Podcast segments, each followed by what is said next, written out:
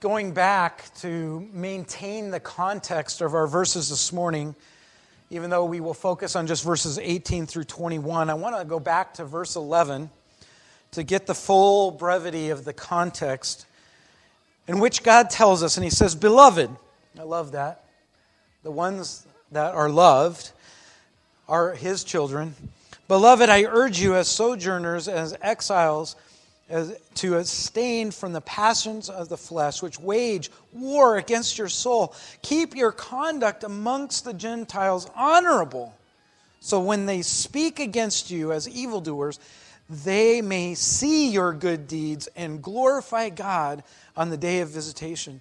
Be subject, that's the word for submission, be subject for the Lord's sake to every human institution, whether it be to the emperor as supreme or to the governors as sent by him to punish those who do evil and to praise those who do good.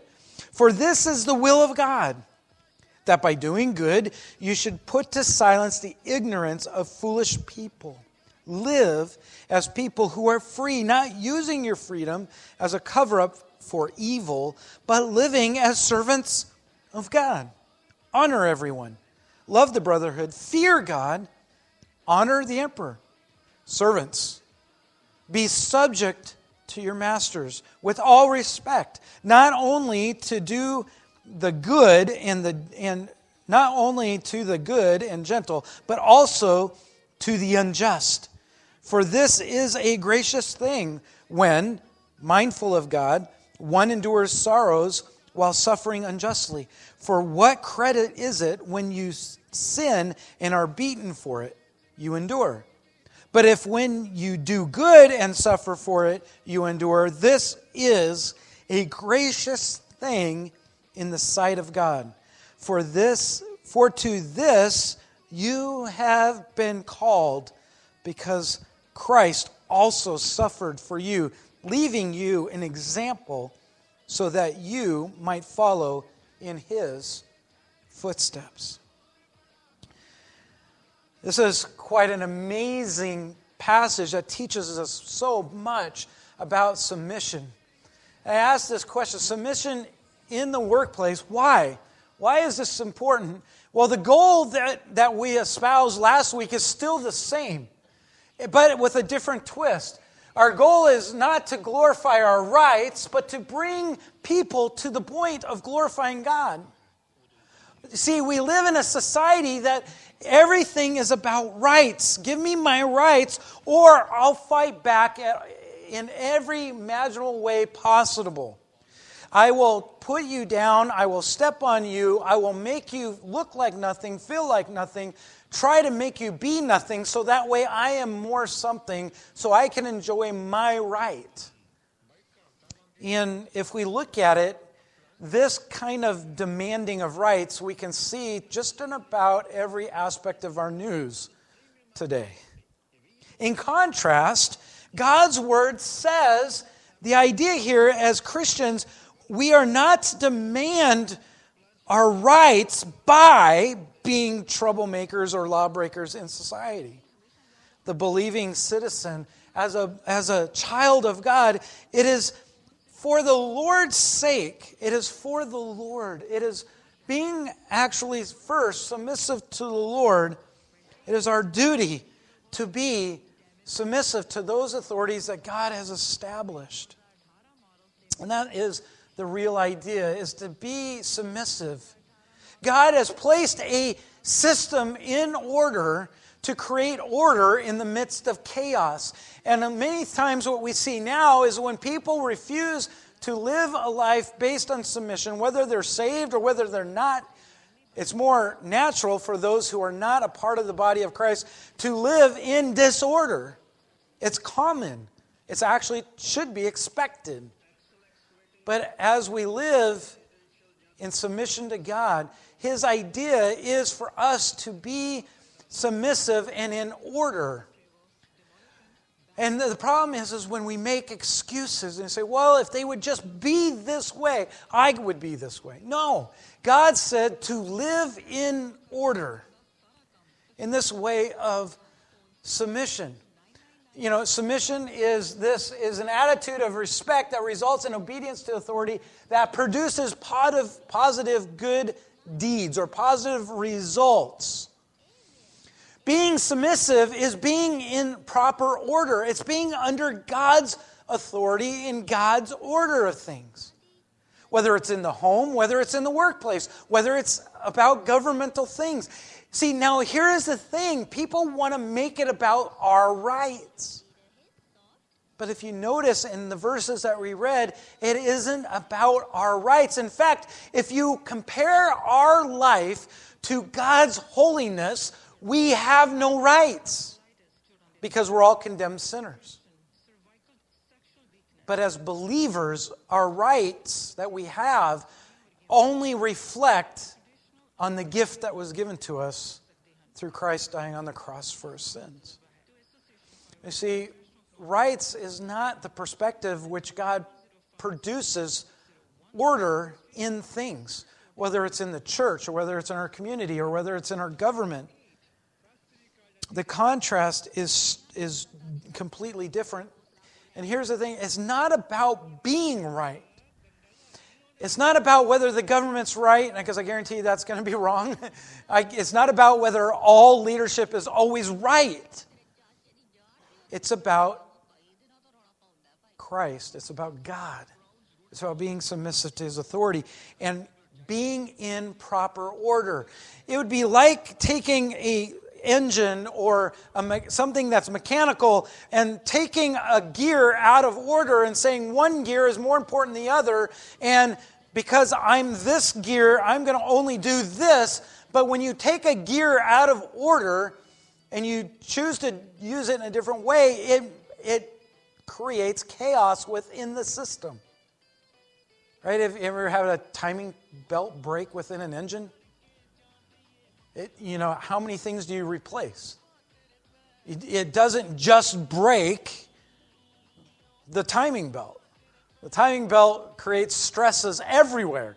It usually replaces the water pump, replaces all sorts of things, go out of order when we choose to not live uh, and be obedient to the Lord and not live in submission, we are taking things and we're producing disorder. And again, it's not about whether people are right. That's not what God's saying here. In fact, it's in the midst of suffering. And remember, by definition, it's in the midst of all of these things.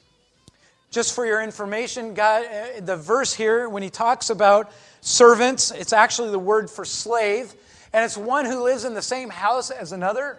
And, and um, it's actually talking about those who are under a master, who are working together closely in a, in a relationship, in a working order. That's why a lot of people refer to this in dealing with the workplace. How do we live in submission in the workplace? Um, I don't have time to break out all of the meanings of every one of the words, but the, the beauty of this is, is when you're living under close quarters, and, and how do you deal with those close quarters, working with one another? Because many of us working in the workplace deal in close quarter relationships with one another. And so there's a lot of beauty in this passage. But here is the real thing based on last week, believers remember this. This is the number one thing. Believers should submit to the authority uh, to honor God. This is the goal, this is the key. Remember, be subject in verse 11 for the Lord's sake, or I'm sorry, verse 13, be subject for the Lord's sake. Fear God, and look, servants be subject to your masters with what? All respect in all things. God is giving us a new look, a new underlining theme in 1 Peter, and that is godly living. That our life matters. How we live our life does really matter. Let me show you.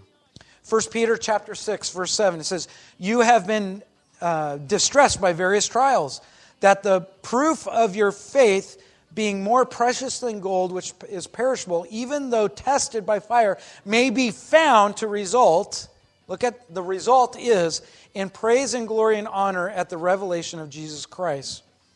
Trials purge away sin and purify us so that way we can be found in glorifying Jesus Christ. 1 Peter 1, four, verse 14.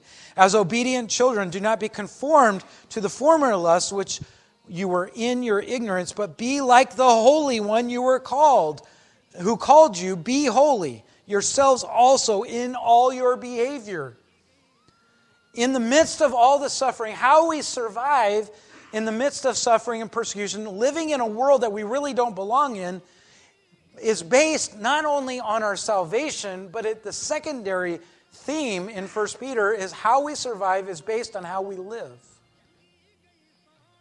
1 Peter chapter 2 verses 1 and 2 and verse 9 putting aside all malice and all guile and uh, hypocrisy and envy and all slander like newborn babies long for the pure milk of the word that by it by God's word that by it you may grow in respect to your salvation progressive sanctification progressively being grown into what God is perfecting in us for the day that we live for Him forever in heaven when our salvation is completed. And it says, You are a chosen uh, race, a royal priesthood, a holy nation, a people for God's own possession, that you may proclaim the excellencies of Him who has called you out of darkness into this marvelous light.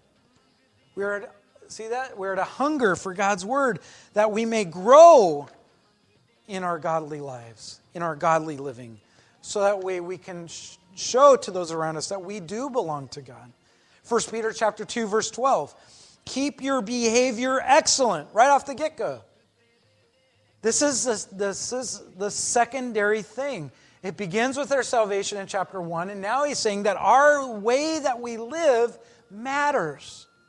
Keep your behavior excellent among the Gentiles, so that in the, in the things in which they slander you as evildoers, they may also account for your good deeds as they observe them, glorifying God in the day of salvation. Godly living attracts the lost. People ask me, hey, Pastor, well, how do we grow the church? How can we be more attractive? This is the answer live a godly life in submission to God. It matters. 1 Peter chapter 2 verse 15 which we just read such is the will of God that by doing right you may silence the ignorance of foolish men. The word silence there literally means to put a muzzle on. 1 Peter 3, 1 through 12. Wives, be submissive to your own husbands, so that they that even if any of them are disobedient to the word, that they may be won without a word by your behavior of their wives, as they observe your chaste and respectful behavior. The believing wife is to win her unbelieving husband to Christ by respecting him and living in a pure life. Submission. It's not by saying that the husband's right.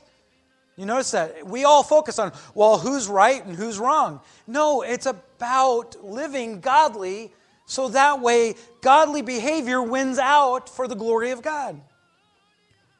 1 Peter chapter 3 verse 13 through 16. Who is there to harm you if you prove zealous for what is good? But even if you should suffer for the, for the sake of righteousness, you are blessed. I love that.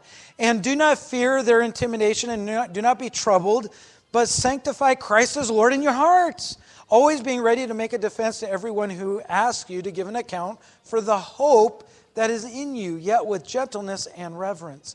And keep a good conscience. That's living godly. Keep a good conscience so that in the things in which you are slandered, those who revile your good behavior in Christ may be put to shame. Godly living, godly behavior changes things. It attracts the lost. It affects our relationships in the home. It affects our relationships in church. It reflects the relationships in our community.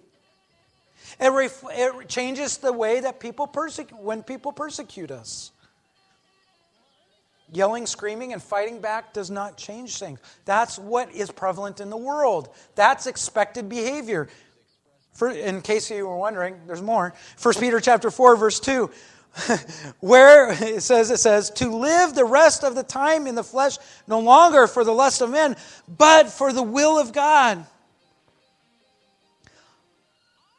our behavior is to be in line with the will of god 1 peter chapter 4 verses 12 through 16 don't be surprised at the fiery ordeal that you are or don't be surprised at the fiery ordeal among you which comes upon you for your testing as though some strange thing has happened to you, but to the degree that you share the suffering of Christ. Keep on rejoicing, that so also at the revelation of his glory you may rejoice with exultation. If you are reviled for the name of Christ, you are blessed because the Spirit of glory and of God rests upon you. By no means let any of you suffer as a murderer or a thief or as an evildoer or a a troublesome meddler, but if anyone suffers as a Christian, let him not feel ashamed, but in that name let him glorify God. Our suffering is not so we can then do wrongdoing, but our suffering is so that way we can bring glory and honor to God. So God can change things, not us. 1 Peter chapter 5 why should we live godly lives? Why does our godly behavior matter? Why should we submit and, if for the Lord's sake, be submissive even when people are wrong? 1 Peter 5 8 through 10. So we can be ready, guys. So we can be prepared. Look at verse 8. Be of sober spirit. Be on the alert. Your adversary, the devil, devil prowls about like a roaring lion, seeking someone to devour, but resist him firm in your faith, knowing that the same experiences of suffering are being accomplished by your brethren who are in the world. And after you have suffered for a little while, the God of all grace, who called you to his external glory in Christ, will himself protect, confirm, strengthen, and establish you. You see, by our godly behavior, by submitting to God and, and, and focusing on Christ, look at that. By Him who has called you, He will Himself perfect, confirm, strengthen, and establish you. It's not based on your rights. It's not based on how you fight for what is you think your right is. This is the idea. Submission doesn't depend upon your boss deserving it. It's not about whether the authority in your life deserves it. And this is the problem in churches. So many people are like, well, I'm going to go to that church because that the leadership in that church deserves to be listened to. That is not why you go to church. It has nothing to do.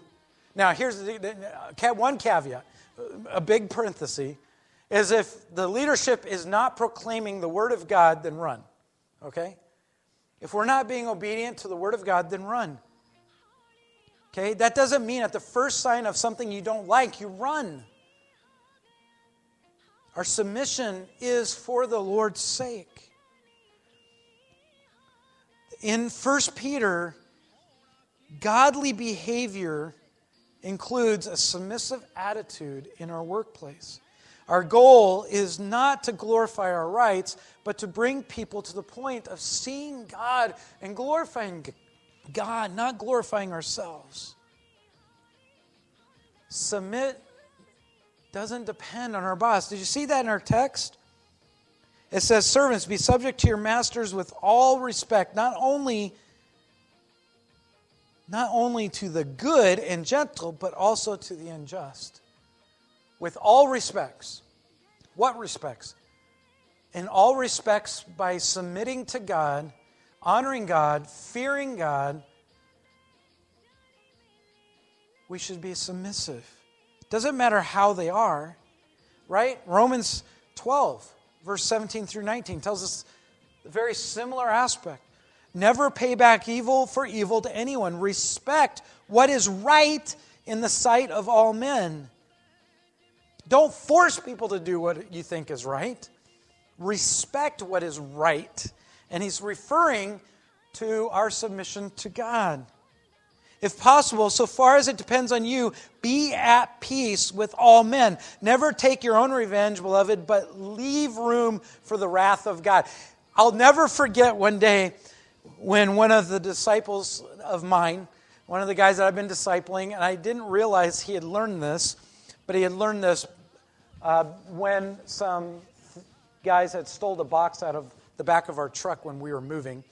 It happened to be a box of all of our spices. And I laughed. I thought, ah, that's no big deal. And my wife was like, uh uh-uh, uh, it's a big deal. And I said, it's, that's no problem. Oh, I didn't realize the severity of the problem until I went and tried to buy the spices and realized I couldn't pay for all the spices. I'm like, I'm sorry, honey. I came back with four spices. And I said, I got pepper, I got garlic, and I got salt. That's all I could afford. then I realized the severity, right? But uh, this kid had his laptop stolen, and that was his life. He was going through all the certifications as a sophomore in, in high school, and he was passing, he was in the process of passing all the Microsoft certifications that they had. And it was on that laptop. And he came to me and I said, Man, that's brutal. I said, That's really hard. What are you going to do? And he goes, Oh, it's okay because he says, I learned from you that, hey, I'm just going to leave him to God because God's wrath is much bigger than anything I could do. And I was like, You learned that from me? I was like, You just taught me again. Because I was like feeling really bad for him. But he, uh, he was like, It's no big deal because I, God's going to take care of it. And the way that God will take care of it, I love what it says in Romans. Says, leave room for God's wrath. The idea being is don't take revenge because we need to leave room for what God wants to do. But did you notice, as far as it depends on you, live at peace with one another. I'm always trying to drill this into my kids. But, Dad, they did. It doesn't matter. You live at peace. But, Dad, they did. No, it doesn't matter what they did. You live at peace. That's the point in church. That's the point in our society. That's a point about being submissive to our bosses and being submissive in the workplace and, and living at peace with one another. It depends on you to live a godly life before your coworkers and your bosses and before your community and before your fellow church members. It's not dependent on somebody else. Did you hear that? Church life is not dependent on what Sally Sue or somebody, I try to pick, we don't have any Sallys in here. So it doesn't matter what Sally Sue does, it matters what you do in being submissive to God in order to keep order. In fact, Galatians chapter 6, verse 1 says, If we are living a godly life, then it's our responsibility to go help the other people that are not living godly, to help and lift them up so that they do live godly. Problem is, is we run from doing that. Learning to submit to people in the workplace is a huge step towards learning to submit to God. We can't cherry pick you know what that means? Oh, my sports guys over there. We can't cherry pick. Cherry picking is, is uh, I don't know in what context that is to the picking actual cherries, but I don't know where it came from. But what cherry picking is, what we mean by that is like in basketball, you can, we can do, we can play, we can do it with soccer too, but that's usually when offsides takes place. But cherry picking is where a, a person lays back and sits at the end and then runs and then waits until one of his teammates gets uh, a rebound, and he's so far ahead of the other players, the other guy just tosses it down, he catches it, and just makes an easy layup. We call that cherry picking. And he just picks, he's not going to play defense, he's not going to do anything else. He's just going to wait until he can shine and he can, he can make the layup. But he doesn't help the team in any way. It's all about him accomplishing what he wants and to make that goal. You can't do that in God's order. We live in that system of God's order. Blessings come out of enduring difficult people. Whether it's in the workplace, whether it's in church, whether it's in our society. Blessings come from enduring difficult people. And this is why. Because when we are submitting to God, and we are submitting in the workplace, and we're submitting at church, and we're submitting to government, we are in the presence of God. We're not only we are paying attention, we are focusing on what God wants, but also God is paying more attention to what we are doing. He is saying, I see that you're getting flack for doing the right thing. He notices our godly behavior. Verse 19, it's, it's pretty amazing. For this is a gracious thing. This draws God's attention, guys. When we live out godly behavior, it not only are we blessed when we endure difficult people because we are in the presence of God, but also because it pleases God. We please God when we submit to those that are in authority. Ephesians 6 6 says, We are to work not by way of eye service as men pleasers, but as slaves of Christ, doing the will of God from the heart as an act of submission. By the way, in the end of verse 20, it says, For this is a gracious thing when mindful of God, one endures uh, sorrows while suffering unjustly. For what credit? That's a good question. For what credit is it? For when you sin and are beaten for it, you endure.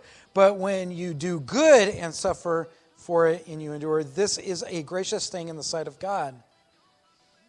Um, some of your translations may say, not this is a gracious thing, but this is a commendable thing. Or in the context and in the Greek here, it says, this is finds favor with God. It pleases God when we live godly in the midst of persecution and we actually live a life of submission. It pleases God. It also has a tremendous effect with your employers.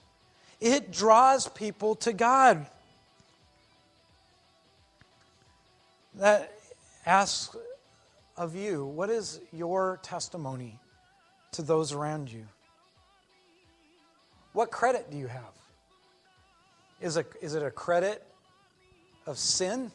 Are you banking sinful things? Or is it a credit of testimony of God's glory? Is it a credit of living for self, or is it a credit of submitting to God? Because here's the, the thing because it fulfills God's purpose. Do you see the importance of verse 21? For this for to this, what? To the idea of living a godly life before unbelievers for the Lord's sake.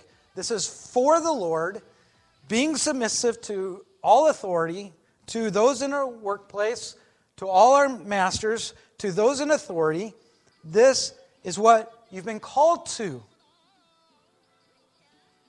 This is part of our life as people have been called out of sin to a life with God is to live a life of submission. That's what 2 Timothy, when Paul is telling Timothy in 2 Timothy 3:12, he says, All who desire to live godly in Christ Jesus will be persecuted.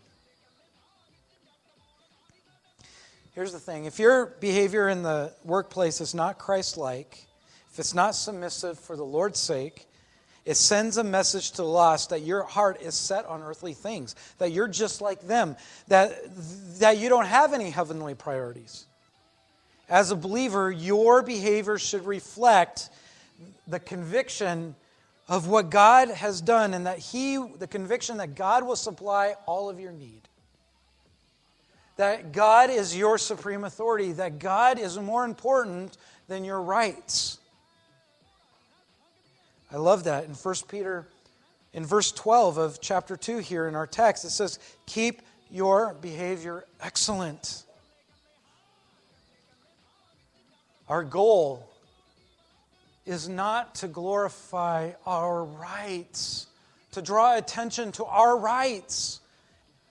Again, I'm not saying that the people that you work with or that other authority in your life is, I'm not saying that you have to say, well, they're right. No, it's live godly. Be godly, and that means to be submissive, to allow God keep the proper order in things and live a godly life. To risk all for Jesus is to end all risk. And do courage. Be of great courage. What is the story of your life? What does your life tell other people around you? What is the story of your life? And that's the thing. Do you, rese- do you resemble Christ? He was persecuted, he was spit on. Look at the way he submitted to authority, even all the way up to the death on the cross. Why? For the Lord's sake and for our sake. He submitted. Will you submit to whatever authority that God has placed in your life that you're struggling with? Will you submit? Because it's for the Lord, it's for His sake. And here's the thing it's for the sake of those unbelievers around you. Don't forget that. How do we grow the church? Live a godly life. It will attract the lost because they will see you endure. They will see you be given what God has promised that peace that surpasses all understanding that will guard your heart, your emotions, and the way you think in your mind because of what Christ Jesus has done for you on the cross. What are you representing? Is it Christ? If we aren't living godly lives, it's impossible to represent Christ. And it's hard to attract the lost. That's why so many people go at huge, great lengths because it's difficult. But it's not difficult when we live godly, it's pretty easy. God will put them in front of you you'll be able to cherry pick because He will be doing the saving. You will see people get saved all around you because it'll be the Lord's work and not your work. Just live correctly in front of God. Lord, I pray with all of my heart that people, that'll resonate into the hearts of everyone here. How we live matters. We can't just keep sinning and say, well, that's okay, I'm saved. God will, God will, God will take care of all my sin when I get to heaven. No. Lord, I pray that people realize that how we live matters now. Lord, and I pray that it'll be the cry of our hearts as a church to live according to your holiness. That that is our pattern of living and responding to the relationships around us that it would be in a submission to your holiness, Lord. And Lord, right now, that if there's someone here that is living for themselves and that their heart doesn't belong to you, that their life is all about themselves and they've never given their life to you, they're not saved, that their sin is still condemning them, that if they stood before God right now, this morning, if they were in front of God that they could not answer why they would be able to go to heaven. That they'd say, Lord, I did all these things. And they said, No, you, you, your sin still outweighs all your goodness. No sin can enter into the glory of heaven. I cannot be in the presence of sin. Lord, this morning, if their sin has not been dealt with because they've not given their life to you, they've not repented and believed and put their faith and trust in what Christ did on the cross, that He is the payment for their sin. He is the sacrifice that God, that you desire, that they would turn to you right now, that they would give you their life and say, Lord, I'm responding to you and saying, I need you. Lord, would you forgive me and accept me on the basis of what you did on the cross? I need to be saved. Save me this morning. Lord, that if someone here that I invite them, Lord, that they would respond, that they would not leave here without responding to you and saying, Lord, here am I. I'm a sinner, and I can't be saved unless you save me from my sin. Save me. Thank you for dying on the cross and conquering sin for me. Thank you for that love in which you love me. And respond, Lord. I pray that they would do that this morning. And all of us would have enough courage to say that you are more important. Submitting to you is more important than being right. And that you would allow us to live in the proper order, living godly lives, that it would infect our community and that we'd see people come to Christ. Just praise you for your work, Lord, that you are doing. Pray that we would be useful to you, the Master, and that would be ready to do your will. In Jesus' name we pray.